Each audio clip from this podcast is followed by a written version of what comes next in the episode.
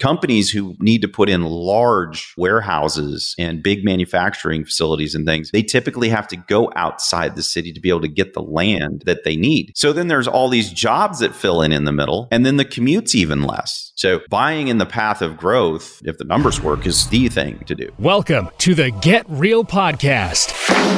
Your high octane boost of full on reality therapy for personal, business, and investing success with your host, Ron Phillips. Because somebody's got to tell it like it is. Hey, everybody, welcome back to the Get Real podcast. Ron Phillips here, Heather Marchant. Such a good day. Oh. Man, it's the time of year when Charleston really doesn't suck. Mm. I mean, pretty much all year Charleston doesn't suck, but really, really doesn't suck now. So you have a beautiful place to live. I definitely, every time I'm out there, I'm like, wait, why do I live in the mountain areas that are snowy and cold in the winter? What am I doing? So Mm-hmm, mm-hmm. It happens. It happens. Well, Heather, right before the uh, show, Heather was concerned that she had sent me a kissy face emoji in the text because she was trying to send it to Doug. Probably one of those, hey, I'm getting ready to go on the podcast. Kissy face. I said, well, if you had, that's not really that big of a deal because I actually sent this like life kind of, you create your own little, I don't even know what you call it. You create your own little. A personal emoji or I don't know. Yeah. And then they have all these different little ones once you create your face, whatever. One of them is the dude's laying there the little cartoon dudes laying there naked with like hearts and roses all over them. I was trying to send that to my wife and I sent it to a new client that I had not even spoken with yet. Like it was a referral from somebody else too. I was like, oh, I gosh. might have tears. Oh my gosh, that's so funny. I sent him back real quick and I was like, yeah, that was for my wife. and they thought it was hilarious. Probably a good icebreaker. So I guess the moral of the story is if you need an icebreaker, that's a good one. Yeah, true. Just rip the band aid off. Hey, we're buddies now. Rip the clothes off. Put parts off. I am not condoning sending actual naked images of yourself with hearts. That's over the top. That kind of an icebreaker probably won't work out well. Yeah, no. So, yeah, just word of the wise. Well, the funny thing is, I sent Doug as my husband a kissy face emoji because you'll appreciate this, Ron. He went to the store this morning and bought me power greens for my smoothie. And he said, they're in the fridge when you're done recording your mm. podcast. And I was like, oh, he's the best. So, yeah, He's the best. He brought me a bunch of really gross tasting stuff. Some greens. You're welcome. So today we're going to do our infamous lightning round. Yes. Which is an unprepared list of questions from, well, all of you guys and our clients. And so that's what we're going to do. Yeah. Sometimes we get questions that are just short answers. And we're going, yeah, that's not a whole podcast, you know, to talk about that one topic. So, well, yeah. And sometimes we don't think it's a whole podcast. Then we answer it on here, and people are like, well, maybe that is a whole podcast. Could you just explain it? So, anyway, these are good. And in the past, people have really liked it. We'll, we'll see what happens today. Who knows? Okay. I will read off the first question. To explain the tax benefits of owning rental properties if you're not a real estate professional, or don't have the ability to accelerate the depreciation? Yeah. So we have spent quite a bit of time talking about the accelerated depreciation because it's way more fun. I mean, for being honest, it's way more fun. But this doesn't suck either. It's really attractive. And here's the reason it's attractive, folks. Name another investment where you can actually make cash flow that should be taxed. It's income, right? It should be taxed, but it's not taxed because you get an offsetting credit from the government. Yes. I mean, it's pretty cool. So here's how it works. Even the government hasn't figured out how to depreciate land. Land doesn't depreciate. Okay. So you can take the value of the structure, mm-hmm. you can divide it by 27 and a half years because the government, in their wisdom, said that's how long houses last. right? I like the half. And that's what you get every single year as what you can depreciate off of your taxes, right? So if you have a $100,000 house, the structure, okay, then you get, what is it, $3,600? Yeah, something like that. I'm like, oh, I wasn't quick enough with my calculator. I think it's 3600 bucks. I didn't do the math. You can tell we haven't prepped for this, guys. yeah, 36. Good job. 36, 36.36. Come on. I mean, that's pretty close. So you get $3,600 tax deduction. So if your property cash flowed $300 a month, you don't have to pay taxes. You have an offsetting depreciation, awesome. which is pretty cool. Yes. Okay. Now, what I was going to say, which would have really screwed that up, is that when you cost segregate, you actually do get to write off the infrastructure in the ground. Mm. So, not the dirt itself, but any infrastructure that's put in there. But that was unrelated to the question. So, I was going to go off on a tangent and confuse everybody. So, it's very simple 27 and a half years, 3.63% per year. That's what you get. And I have a lot of people that ask, like, they don't really understand why you would be able to depreciate and what that means. And one thing I use to explain it is if you're sitting in your house and you look around, you know that you're going to have to replace some of the stuff in your house before 27 and a half years, right? Like, Well, your roof, roofs last 20 years, right? So, yes, you'll have things that fail sooner than that. And the example I know I've shared on this podcast before is I replaced a sink in our first house we bought. I replaced a sink, and six years later, it failed. And we had to replace the same faucet. Now, I will say this many of you out there are sitting in houses that were built pre 1960, and you're trying to figure out just how many of the nine lives that your house has that you've been through for the government. Listen, we could do a whole series of shows on how completely jacked up the government is, but that's irrelevant to the point. They give you a tax deduction over 27 and a half years. You just take it. Don't ask any questions because it's really not going to do you any good to try to, you know, dig into that. It's like digging in a scab.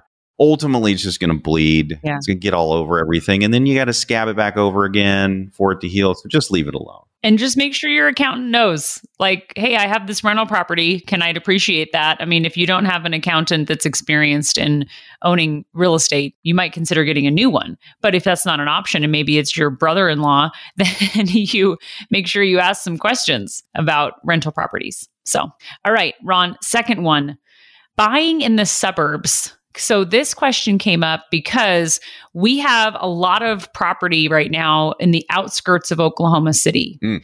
And it's really interesting, you guys, because these are commuter cities. They're like 30, 45 minutes from downtown or maybe from the city limits, I guess. I'd have to look up a map, but it's close enough that people would drive into work. And a lot of those areas, they don't have enough housing in those smaller cities. Big builders aren't really going in there and building houses. And so, why would owning in a suburb outside of the major city within commuter distance, but why would that be a good investment? Well, I think I can probably give you a lot of reasons, and you can probably give a lot of reasons. So let's switch off reasons. Okay. Because otherwise, I'm going to sit here and bloviate for quite a while on this one. I actually really like this question. I am currently sitting in what 10 years ago in the Charleston area was the edge of civilization. People came out here to buy like five, 10 acre lots and get away from everybody. And those same people are now pissed off because, you know, there's thousands and thousands of houses being built out here and tons of commercial. Mm-hmm. That is what happens to cities as they grow. And if you'll recall, Heather, when I moved to Utah, Yep. same thing. I was in an area that was kind of non existent a decade ago, and it had just started to grow. And now it is completely jam packed with commercial properties and residential, and the prices have gone through the roof. Mm-hmm. In addition to that, you say, well, yeah, Ron, but that's not that far out. Why would you go way, way out? Well, in Charleston, when we moved here, there were a couple of areas, one called Goose Creek, one called Moncks Corner, kind of up in that area. They're out west, and from downtown, it will take you at least 30 minutes, probably 45. From my house to go see my daughter who lives in Moncks Corner, it takes 45 minutes to get there. Now, why would anyone want to build a house, buy a house, live that far away from downtown? Well, there's businesses in between Mm-hmm. where you could commute to, and people still commute that far because the housing out there is far less expensive than it is closer to downtown.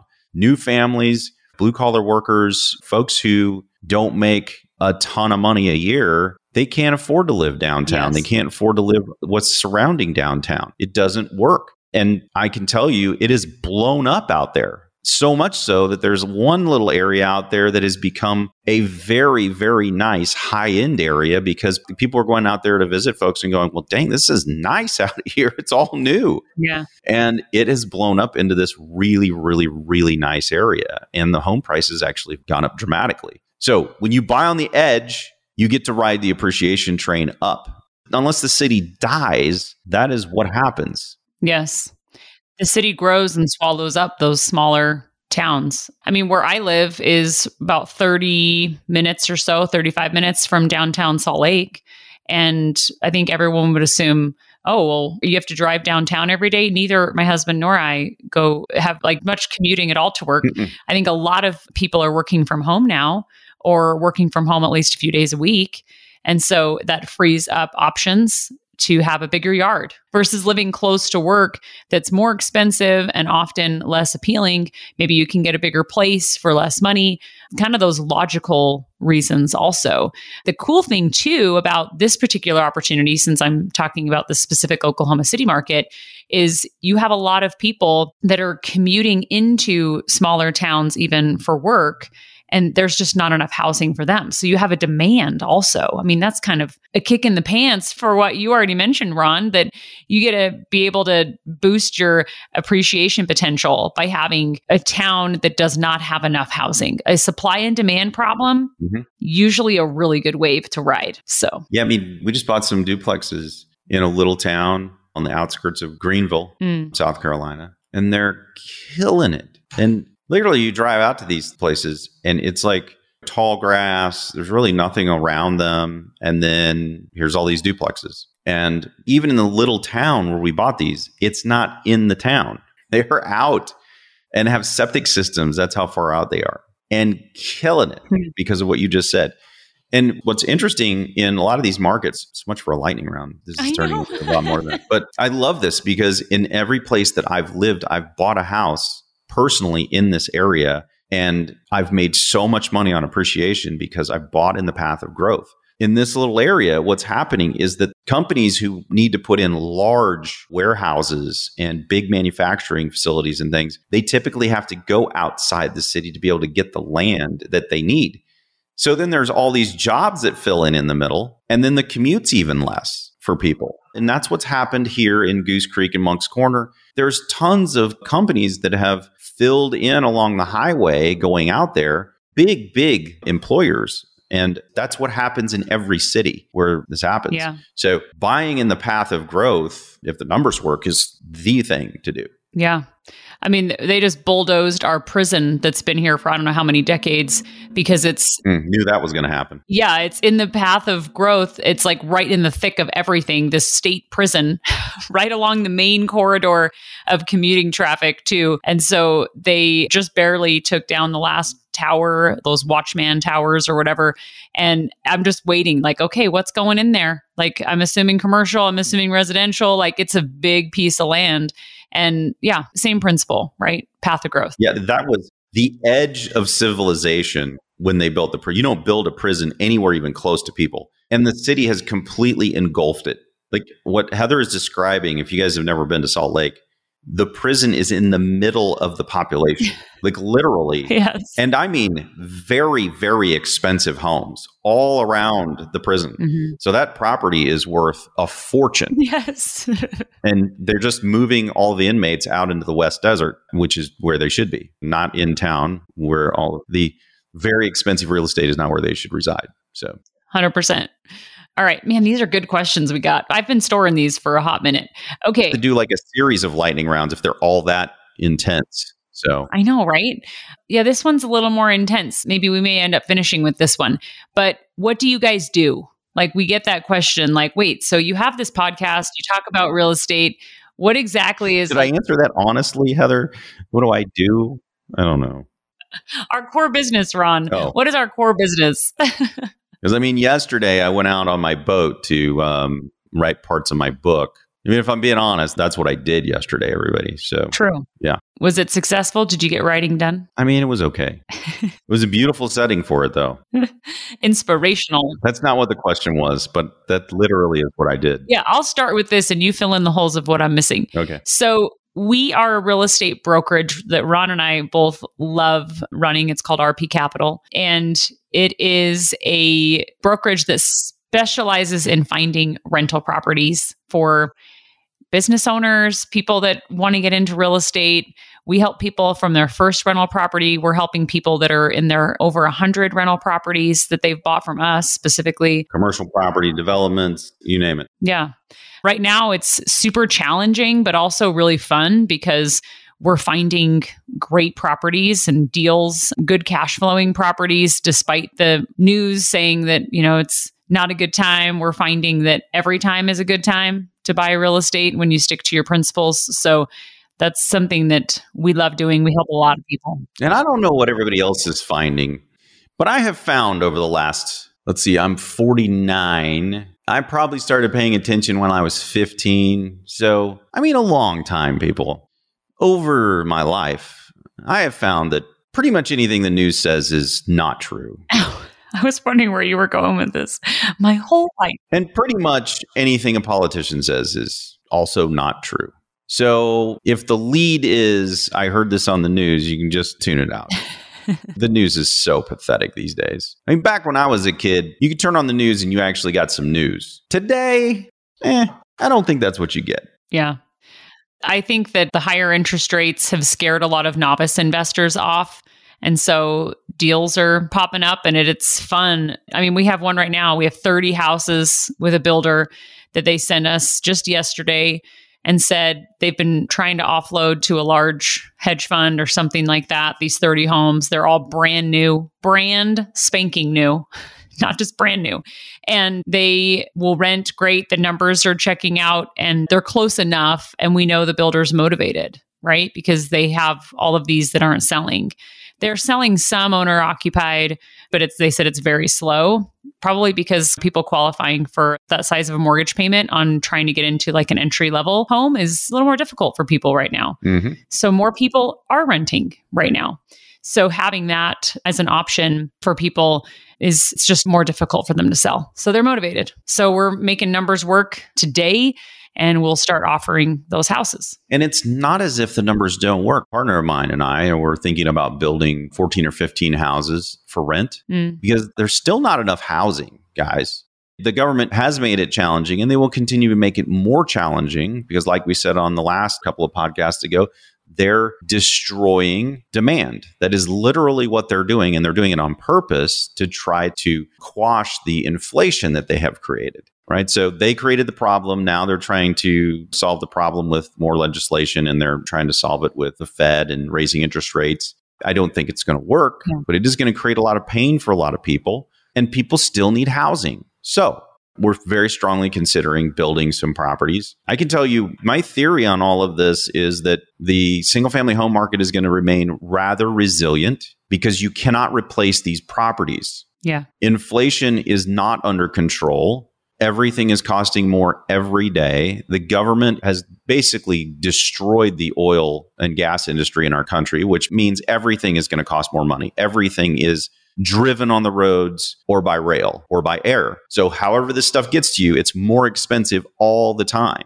That's not going to slow down. So, the bits and pieces that create a home are just getting more expensive. And I don't see that stopping anytime soon. Yeah. And we still need housing. So I think it's going to remain rather resilient. That doesn't mean it's going to go up 12% a year like it has. I just don't see that it's going to crash and fall apart because we don't have enough houses. Mm-hmm. But it will be slow, and that's going to create opportunity. What people don't understand is that builders, when they have 30 houses sitting, they can't build anymore. The bank's not going to give them any more money until they sell some houses. So, in order for them to stay in business and keep feeding their people, they have to keep building houses. And that can't happen unless they sell their current inventory. Yeah. And that's why when we come in, we can help them. We give them a way out of the 30 so they can remain in business. And in the process, we create a great deal or great opportunity for us and for you. That is literally what we do all the time. Yeah. And people who come to us and are interested in what we do and want to buy rental properties, the best way that we help people is to build out what we call a wealth plan that we have talked about on the show a little bit, where you can project out what it would take to reach your goal using real estate. It's pretty fun, actually. And we built out some software to help illustrate. So, yeah, and it's very personalized, right? So, we talk about your assets, where your assets are, mm-hmm. how many assets you have to work with. Like, what is your net worth now? What is your net worth goal? And then what the software does is it helps us using live inventory. So, it's not pie in the sky stuff. We'll actually use like actual inventory to show you how you can get there. Yeah. And so it's very personalized because nobody is the same. Even two people who have half a million dollars are not the same because the half a million is in different buckets and each one of the buckets have different rules about how you can invest and interest rates and all of that stuff, right? So it's not easy, but it's simple. Yeah. And we offer those wealth plans free of charge. So if it's something you're interested in, you can reach out to us at invest at rpcinvest.com and we can line that up for you. So we should get a like text number on here for people to write in questions. I'll work on that. That's very 21st century of you, Heather. Right? I know. I'm so up to date. Well, we're going to have to record another one of these because we'll go too long if I bring up another one. Maybe we're just long winded today, but we have some other good questions. So we'll do another lightning round series here. And then I know we've had. Um, what's not lightning fast, but also has light? not sure what that is, but that's what we just did. Not a lightning round. That's true. Some kind of sub lightning round is what we just did. Slow moving lightning yeah. is how we roll today. but fun. Those are great questions. Um, so I'm looking forward to the next lightning round. And maybe we can actually do lightning on the next one. I don't know. True. Yeah. We'll try real hard. Awesome. All right. Now you know what we do. So in the event you didn't know, now you know. And there's a lot of boat activity that happens in the interim. Only out here in Charleston. Till next week, everybody. Get out there and make something happen. This has been the Get Real Podcast. To subscribe and for more information, including a list of all episodes, go to getrealestatesuccess.com.